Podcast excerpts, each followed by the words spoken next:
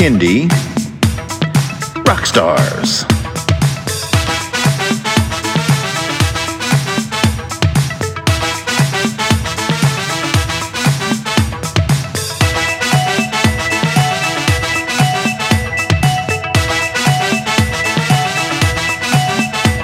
Prepare for a treat, let's meet and greet some bands and singers that are super sweet, making music that's fun for boys and girls. Help them learn about this great big world. Fun for the family, yes, it's true. Your kids will love it and you will too. Clap and dance and sing aloud, become a part of the Kindy crowd. These songs will make you move your feet and give your ears a great big treat. So settle in, grab your guitars, and let's get to know our Kindy rock stars.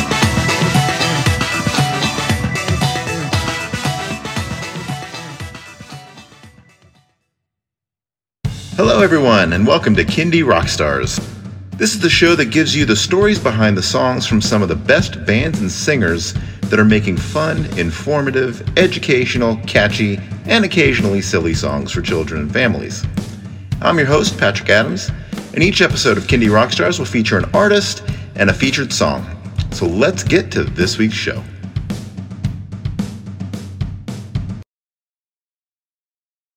Welcome to another episode of Kindy Rockstars. Joining me from New South Wales in Australia is Joanne from Ukubebe. Welcome to the show. Well, hello, Patrick. What a lovely, what a lovely thing to do. Thank you so much. You got it.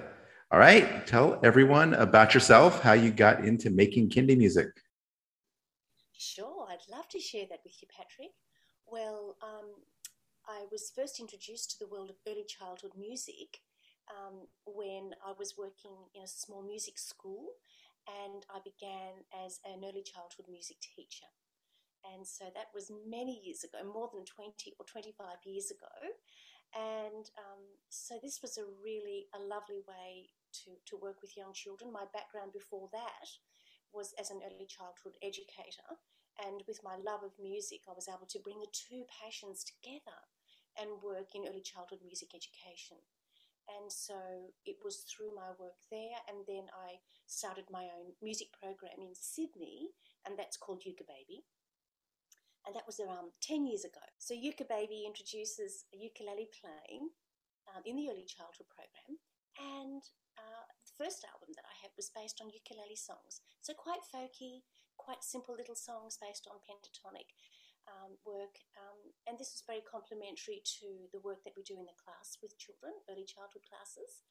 And then all this time has gone, gone by, and there's been the perfect storm, which created an opportunity through COVID um, to give me the time that I needed away from teaching to do my second album, which is Watermelon Jazz. And that's very, very different from my little folky album, I Love to Play. And today we're going to talk about Watermelon Jazz, which is such a joy. It's only recently been released, and it's a lovely opportunity to talk about that. Thanks, Patrick. Yeah, you got it.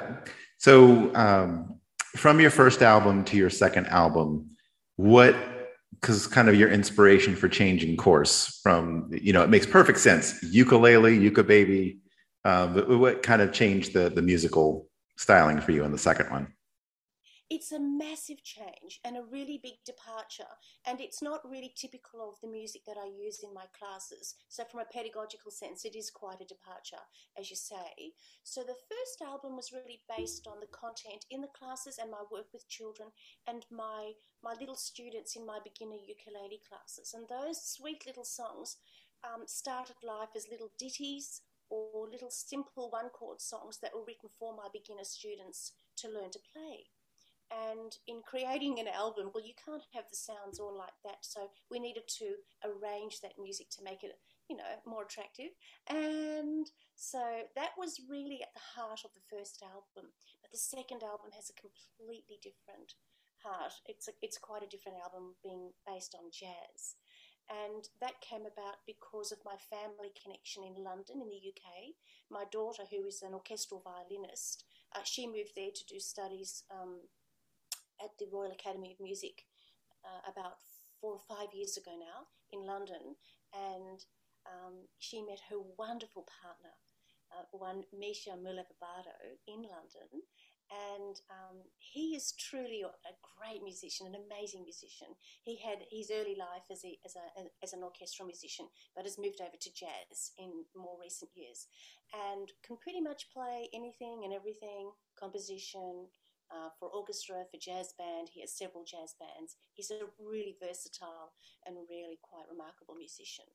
Now, um, the little story behind this album is that, um, of course, many of you would know that we suffered the terrible Black Summer bushfires here on the New South Wales coast um, two years ago.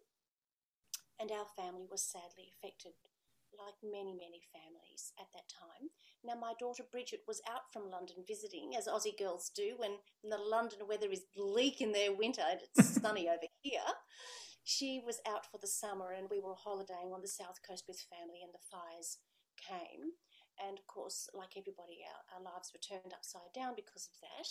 And our family here. When Bridget returned to London, she wanted to help out because her grandmother and uncle and our family homes down here had been impacted.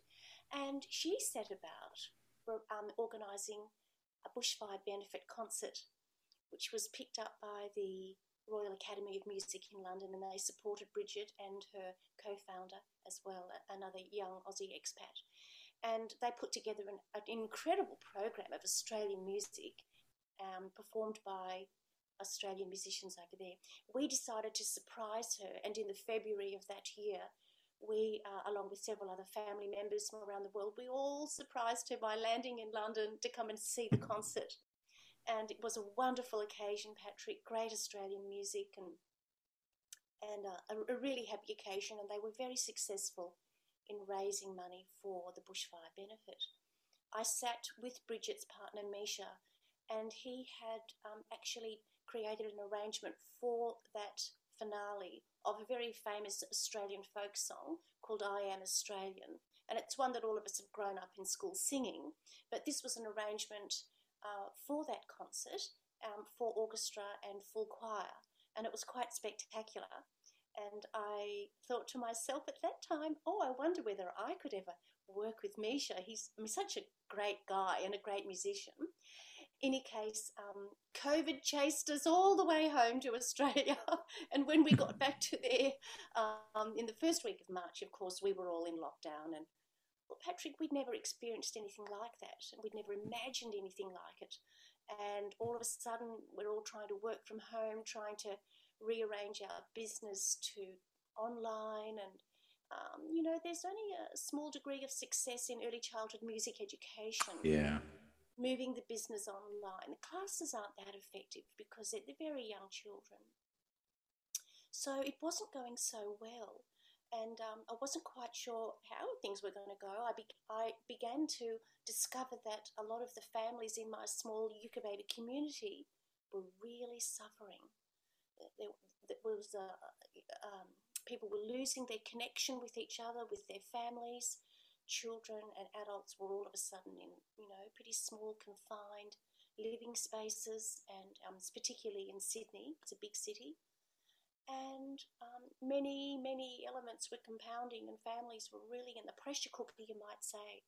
And I began to wonder how music might have a role to help, particularly within my little community um, with the early childhood music program, we were running some classes, um, but not a lot.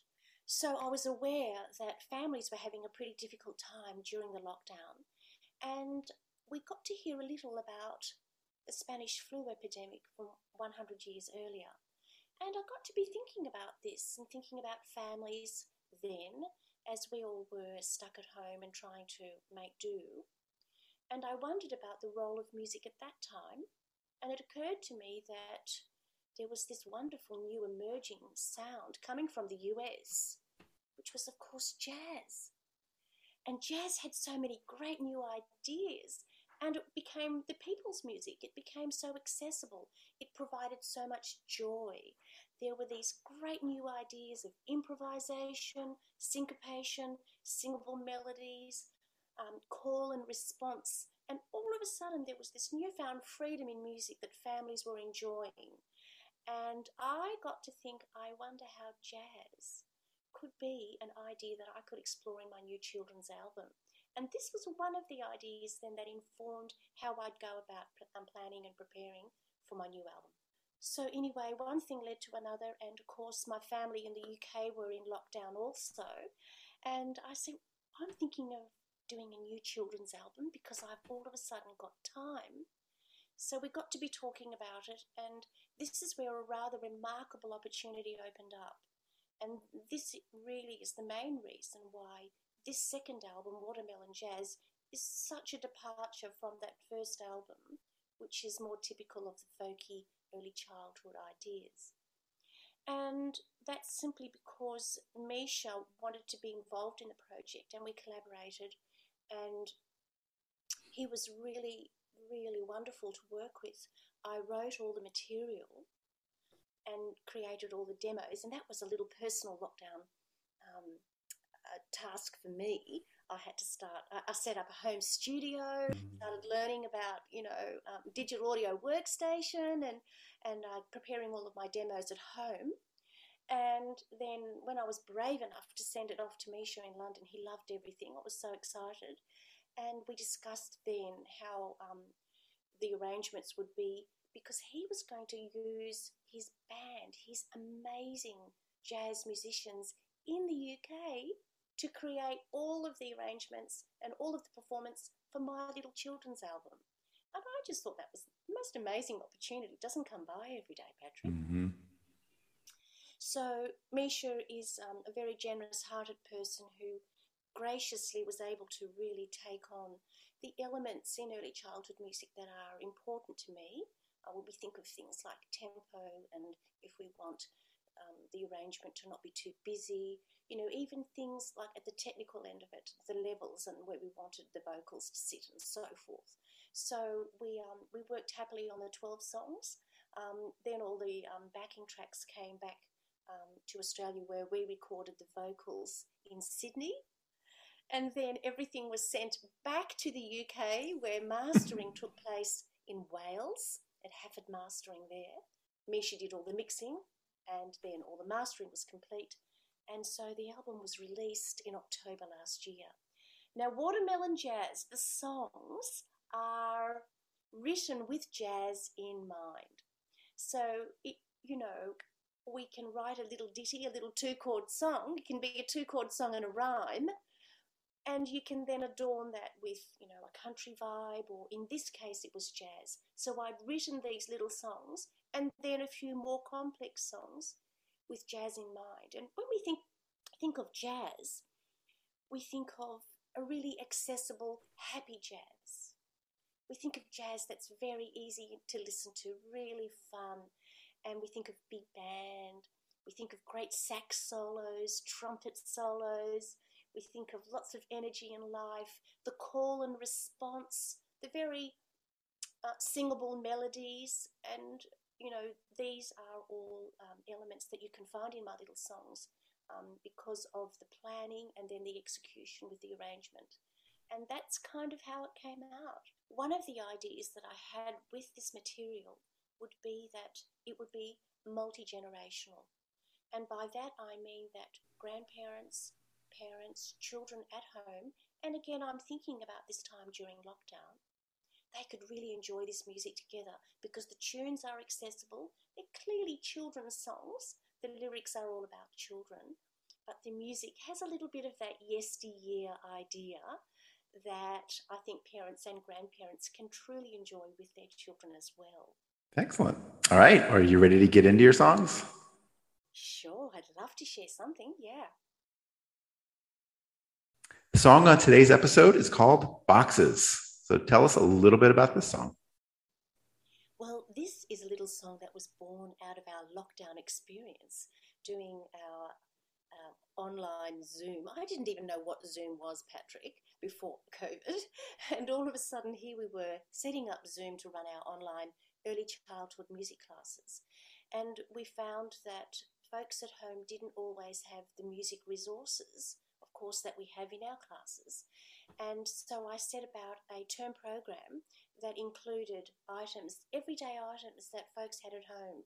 Things like boxes, kitchen utensils, and all the kinds of noise making items that children love to use at home.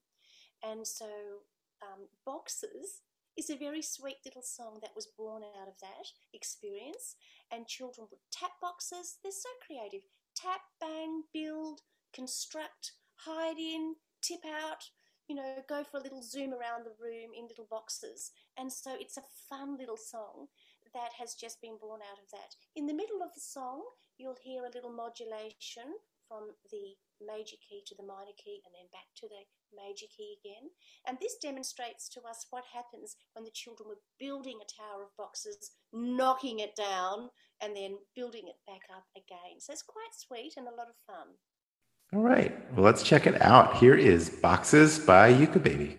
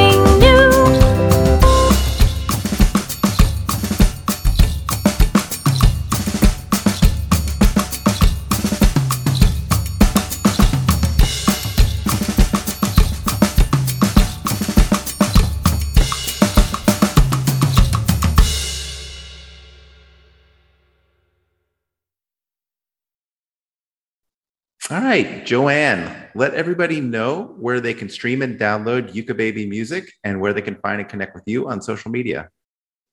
Sure. Well, the website is www.ukubebe. That's U K U B E B E dot com dot au. That's the website. And all the music can be found there as well as all streaming platforms Spotify, YouTube, Apple Music, and, and so forth. So if you look up Ukubebe, you'll find us. It is my desire that folks will pick up their little ones and have a great time singing and dancing all around the house and really enjoy this music just as we do. Thanks. Wonderful. All right. Well, Joanne, thank you so much for being on the show. Uh, best to you there in Australia, and I will talk to you again soon.